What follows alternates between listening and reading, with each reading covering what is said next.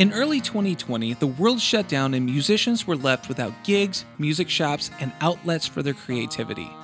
Without gigs and places to travel, I found I had more time to check in and talk with my musical friends.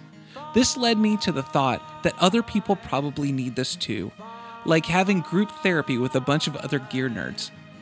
So that is why I started the Tweed Couch Guitar Therapy session, where we talk about all things guitar related. My name is Dr. T, and I am not a licensed therapist, but I play one on a podcast.